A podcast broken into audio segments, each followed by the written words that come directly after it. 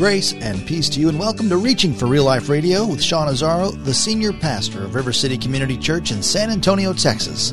Now, this is a church that exists to help people just like you find the real life you were created for and find it to the full. That's what Jesus promised in John 10 10. And today we will continue in this series in the book of 1 Corinthians. It's a study in the first letter to Corinth. Today we are in chapter 12 where Paul talks about spiritual gifts. So if everybody gets a good and perfect gift from the Father, what is mine? What am I supposed to do with it? I'm glad you asked. ReachingForRealLife.org has this full message, sermon notes, and series available for free. If you feel led to bless this listener supported radio ministry, then please do today. It's a place to give at ReachingForRealLife.org. The message today is called You Are Gifted. It's in the series called One. Sean starts off in 1 Corinthians chapter 12. It's time for Reaching for Real Life Radio. Okay, we're in this series. The series is called One one church, one gospel, one spirit, one mission.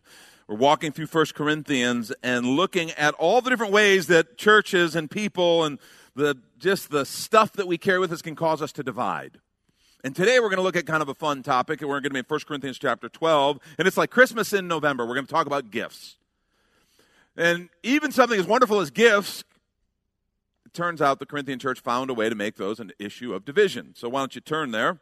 I'm going to begin reading right at verse 1. This is a chapter, it's packed with all kinds of stuff, but we're going to cover a lot of it, so we'll be good. We're not having to leave much out, all right? Beginning at verse 1 of 1 Corinthians chapter 12, Paul writes, Now concerning spiritual gifts, brothers, I do not want you to be uninformed. You know that when you were pagans, you were led astray to mute idols, however you were led. Therefore, I want you to understand that no one speaking in the Spirit of God ever says Jesus is accursed. No one can say Jesus is Lord except by the Holy Spirit. Now, there are varieties of gifts, but the same Spirit. Varieties of service, but the same Lord. There are varieties of activities, but it is the same God who empowers them all in everyone. Let me take a moment and pray for us right here. Let's just pause. Lord, I thank you for your word. I thank you for the gift of your Spirit. Help us to hear you. Help us to hear not just a message, help us to hear your voice as you speak to us. Help us to hear what you want to say to us particularly, and then help us to have the wisdom and the courage to follow you in obedience. In Jesus' name, amen. He begins with this, this statement I don't want you to be uninformed. Another translation says ignorant. I don't want you to be ignorant. And, and I, I got to understand, we come to find out the Corinthian church was, again, in this area, operating in excess and division they, he's going to talk about gifts, and they use gifts to kind of divide. And so the more public gifts were honored and pushed forward, and the more private gifts, or the gifts that were not quite as upfront, were kind of pushed off to the side. And this gift hierarchy kind of developed. And he's saying, I don't want you to be uninformed. I don't want you to be ignorant. I don't want you to act ignorantly about gifts. And he introduces this conversation. He says, You, were le- you used to be led astray by idols unless we think, wow, they really were bad. We all have this tendency because we all have this tendency towards worship. Do you understand? What you give your life to, what you put first in your heart, that's what you worship. I love Romans 12 1. I beg you, or I beseech you, by the mercies of God, brothers and sisters, that you present your bodies as living sacrifices of God. This is your spiritual service of worship. See, what we put first in our hearts is what we worship. So anything that is on that first place of our heart other than our Heavenly Father becomes an idol. It becomes an object of worship. It can be our work. If our work is first, that can become an idol. If finances, idol. Gold, hobby, a relationship, anything that is put before Him. And when we have something before Him on the throne of our heart in first place, it becomes a destructive force. You're like, well, wait a minute, not, not a, a, a marriage relationship. If it's put before God, you will consume that relationship. What about my kids? If you put them before God, you will consume that relationship. See, when He is first, everything else comes into proper alignment. When He's not, everything else has the potential to be destructive because it becomes an idol. And then he brings up this really important idea. You were led astray, by idols, but now you are filled with the Holy Spirit. And he's going to go into this conversation of talking about the role in the work of the Holy Spirit. I want to give us a little background into what they would have understood and what we should understand when it comes to the Holy Spirit. When Jesus was walking on the earth, that was God's physical presence with us. He'd had the presence, his spiritual presence in the in over the ark of the covenant in the holy of holies in the tabernacle in the temple. And then in Jesus Christ, he manifested physically. But something happened in Acts chapter 2. Jesus had foretold that it was going to happen. He told them to expect it. And I want us to look there because God's Spirit was poured out uniquely into the life of the church, into the life of the believers. Remember Acts chapter 2? People are praying and the Spirit descends on them and says they spoke in other tongues. Tongues that they didn't ordinarily speak. God spoke them. And all kinds of people, they were in a public kind of setting, and all kinds of people heard them. Some people were amazed and were really interested. Others mocked them and said, Look, look at these people, a bunch of drunks. And Peter gets them and says, no, These people aren't drunk. And here's what he says. This is Acts chapter 2, beginning at verse 16. He says, This is what was uttered through the prophet Joel. And they, all these Jews, these are a bunch of Jews there celebrating Passover in Jerusalem. They would have, they would have known this passage. This is what was uttered through the prophet Joel. This was the promise. Verse 17 of Acts chapter 2. In, in the last days it shall be, God declares, that I will pour out my spirit on all flesh. Peter's quoting. And your sons and your daughters shall prophesy, your young men shall see visions, and your old men shall dream dreams. Even on my male servants and female servants in those days, I will pour out my spirit, and they shall prophesy. This promise that God's Spirit was going to be poured out in a unique, distinctive way. Uh, in, in the book of Acts, chapter 2, Peter is saying, That's what's happening right now. That's what's happening.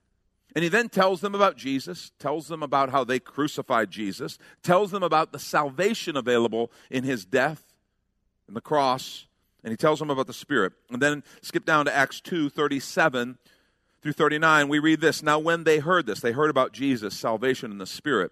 They heard this, they were cut to the heart. And they said to Peter and the rest of the apostles, Brothers, what shall we do?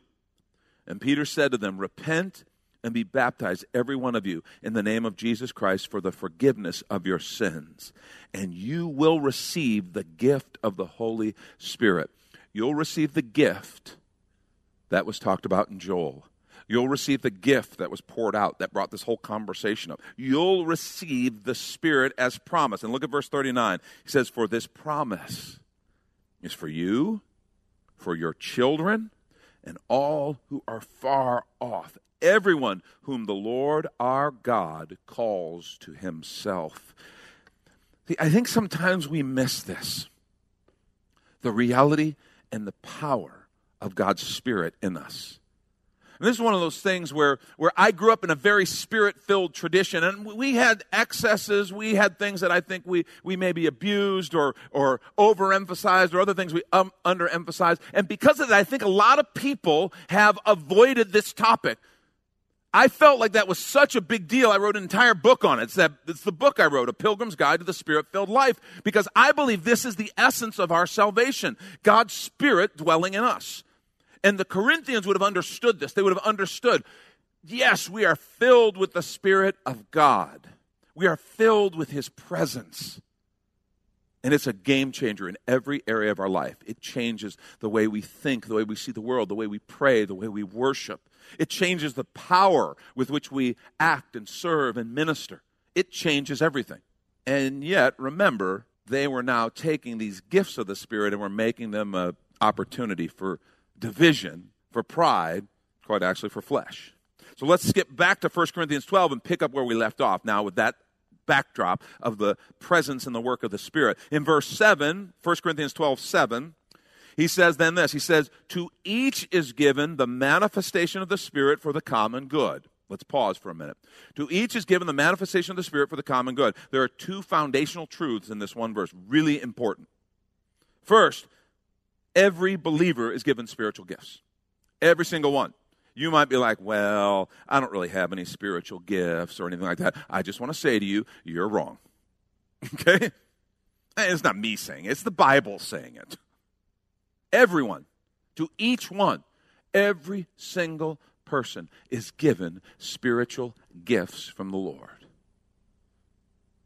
And you need to understand that. You need to understand God has given you unique spiritual gifts. Nobody's are exactly alike. Yours aren't exactly like the person sitting next to you. They're not exactly like mine. They're not exactly like Pastor Mark's, Pastor Willie, whoever you want to, whoever you want to compare to. First of all, if you're comparing to, we're going to talk about that in a minute. Okay, that's a problem. You uniquely have been gifted by the Spirit with unique spiritual gifts.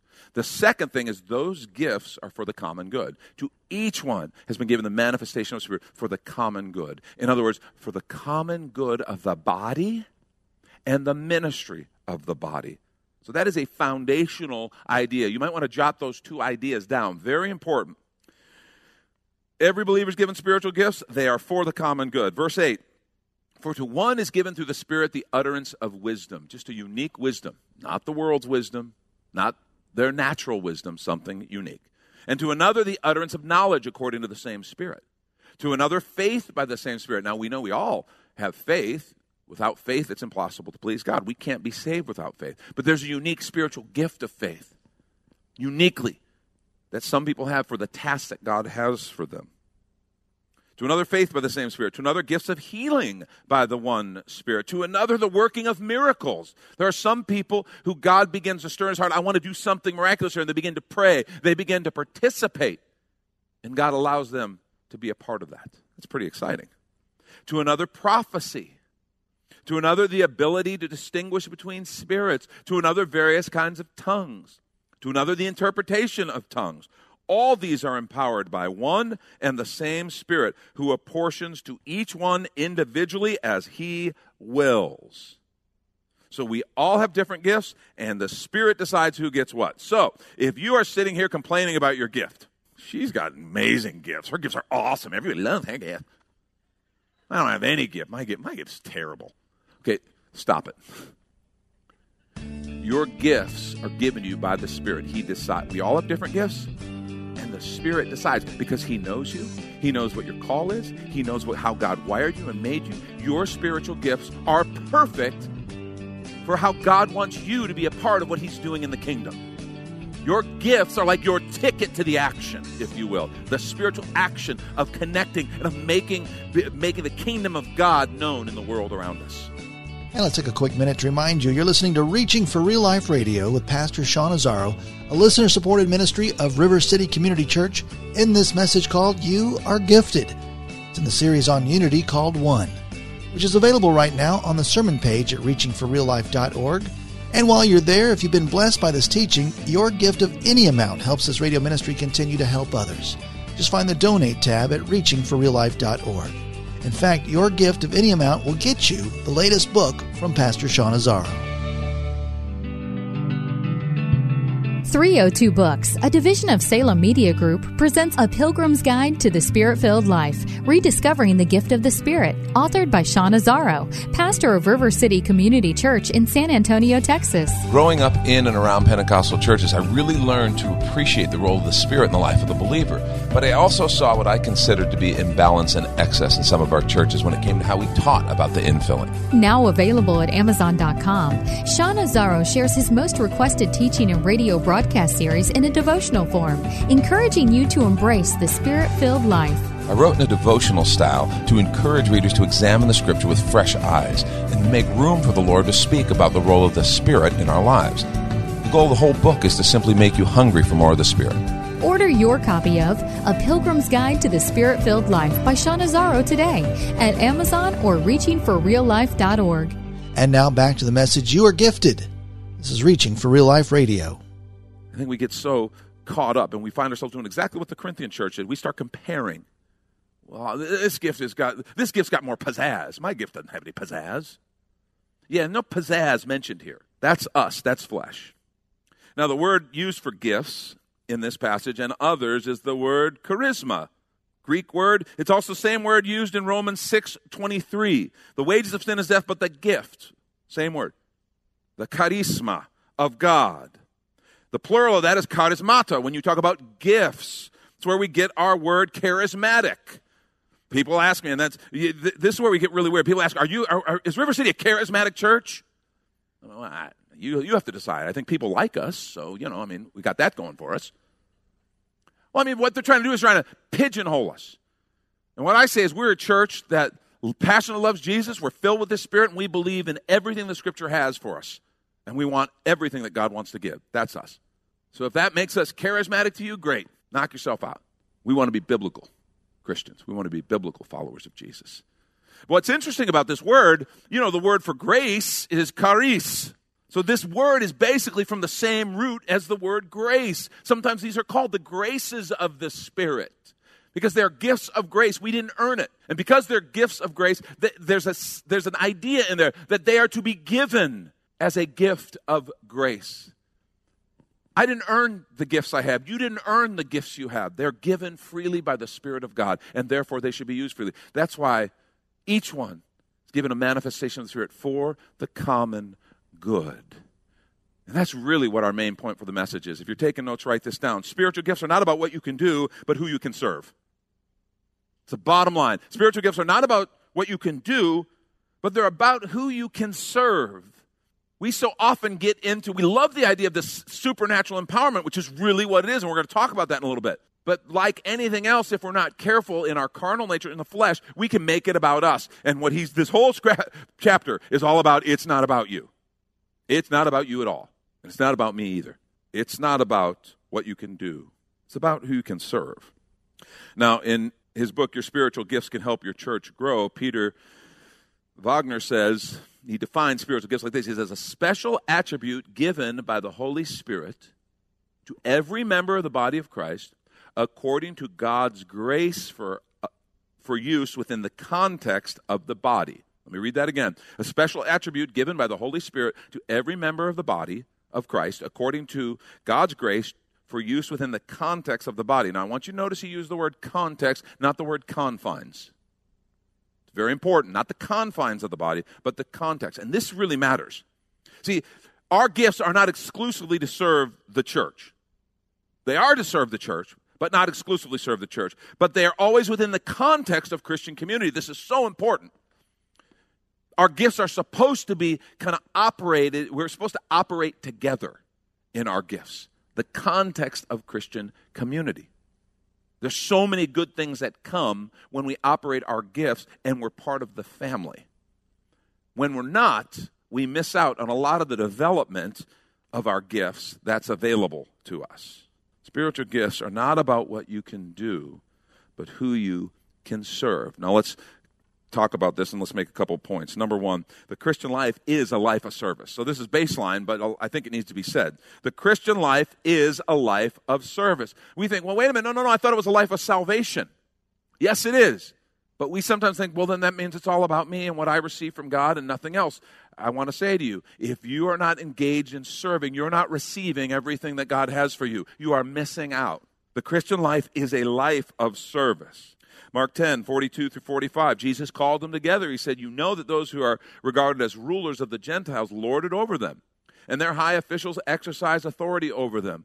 Not so with you. Instead, whoever wants to become great among you must be your servant. Whoever wants to be first must be slave of all. For even the Son of Man did not come to be served, but to serve and to give his life as a ransom for many. You know, some of you may still have some of the old wristbands or you know, clothing or whatever that says the WWJD. What would Jesus do? You want to know what Jesus would do? Jesus would serve. That's what he said. He said, That's why I'm here. To give my life as a ransom, to give my life in service to the body, to mankind, so that they can find life in Christ. And he's saying, You want to be great? You want to be a great follower of mine? Become a servant. I want to suggest not only is it what God has created and designed us for, we can't even grow if we aren't people who understand and walk in this opportunity for service. This opportunity for service. If we don't be, if we aren't people who have a, we have this opportunity, we have this direction, and we operate in service, we're people whose spiritual growth will be stunt, stunted. See, spiritual health requires that we are people who not only take in, you know, we commune with the Lord, we listen through prayer and the word and through teaching. It's like feeding, that's like eating, and that's a wonderful thing. It's like feasting at the table of God, feasting in His Spirit and communing with Him, and it is a beautiful, wonderful thing. It's like feeding your spirit. Service is like exercise and activity. And you and I both know what happens if we like eat all the time and never have any exercise or activity. God didn't intend for you to swell like a tick until you explode. The bottom line is service is like exercise and activity, and no service will always lead to spiritual atrophy. I'm telling you, you want to grow. If you feel a little stale in your faith, you're kind of in a place where you're like, I, I, I just don't feel like anything new is happening. I challenge you, get involved and serve. It's like it opens up a pipeline or something. And it's not like God's somehow holding back on you, like, oh, I'm not giving you any more, you lazy thing. I just think when we start to serve, it's like something opens up. Like all of a sudden, I need new infusion that I didn't need before I served. I need new wisdom, and so I seek it, and the Spirit is there. I get to see God work. I've seen so many people come alive through a missions trip, through serving here in church, through, through ministering. I've just seen God do crazy, amazing things through people serving. And all of a sudden, they begin to grow and mature. People whose growth had been hindered, all of a sudden begin to mature exponentially because now they're not, it's not just theory. They're not just, just kind of taking it all in, but they're giving some of it out. And it makes, it's almost like it makes room for new insight, new growth. And if we just store it all up, it's like there's no more room. We have limited capacity. We got to give some away. I think it's a powerful, powerful understanding of service. The Christian life is a life of service. There's all kinds of ministries that you can get involved with. Not exclusively here, but there are lots of ministries here that we can serve. And do you realize right now there is a whole group of people who are ministering to our children? They are not babysitters, they are ministers. And they are discipling the children of this fellowship. I have to tell you something. A lot of people will come and they will compliment Lori or I on our kids, and I, am very grateful for that. Ryan and Lauren, you know, they were two of the ones who are leading us in worship this morning. And I'm so grateful that they are serving the Lord and they are following Him, and that is not something I take lightly. And they will come and they'll say to Lori and I, hey, you guys did a great job. And, and we appreciate that. We appreciate that, that affirmation. But you got to know, those kids are a product of this church. You understand that? They're a product of what God did through this ministry. There are children's ministry people who are still here today who took care of our kids and didn't just take care of them, but discipled them as children in our children's ministry. There are youth ministry people as our kids got older who befriended them and, and affirmed what we were teaching them in our home. You know, our role was we made sure they were there. So sometimes there were, if there was a little boot print on their butts, it's because we made them, you know, we, I don't want to go to church. Too bad. Life's hard, then you die. Okay? We're followers of Jesus. We're, parts of the, we're part of the family. That's what we're going to do. And so we, we, did, we did play that part. But then so many people invested. And do you know how powerful it is when other people affirm what mom and dad are saying? Because mom and dad, that's our job. And we do become, we become the Charlie Brown parents. Womp, womp, womp, womp, womp, womp, womp, right? Parents, you know what I'm talking about. But when some youth ministry person who's known them for five minutes says it, now it's cool oh man, my youth sponsor said that. I'd said it like 50 times to him. But no, now it's gospel because, you know, Eddie in youth ministry said it. Do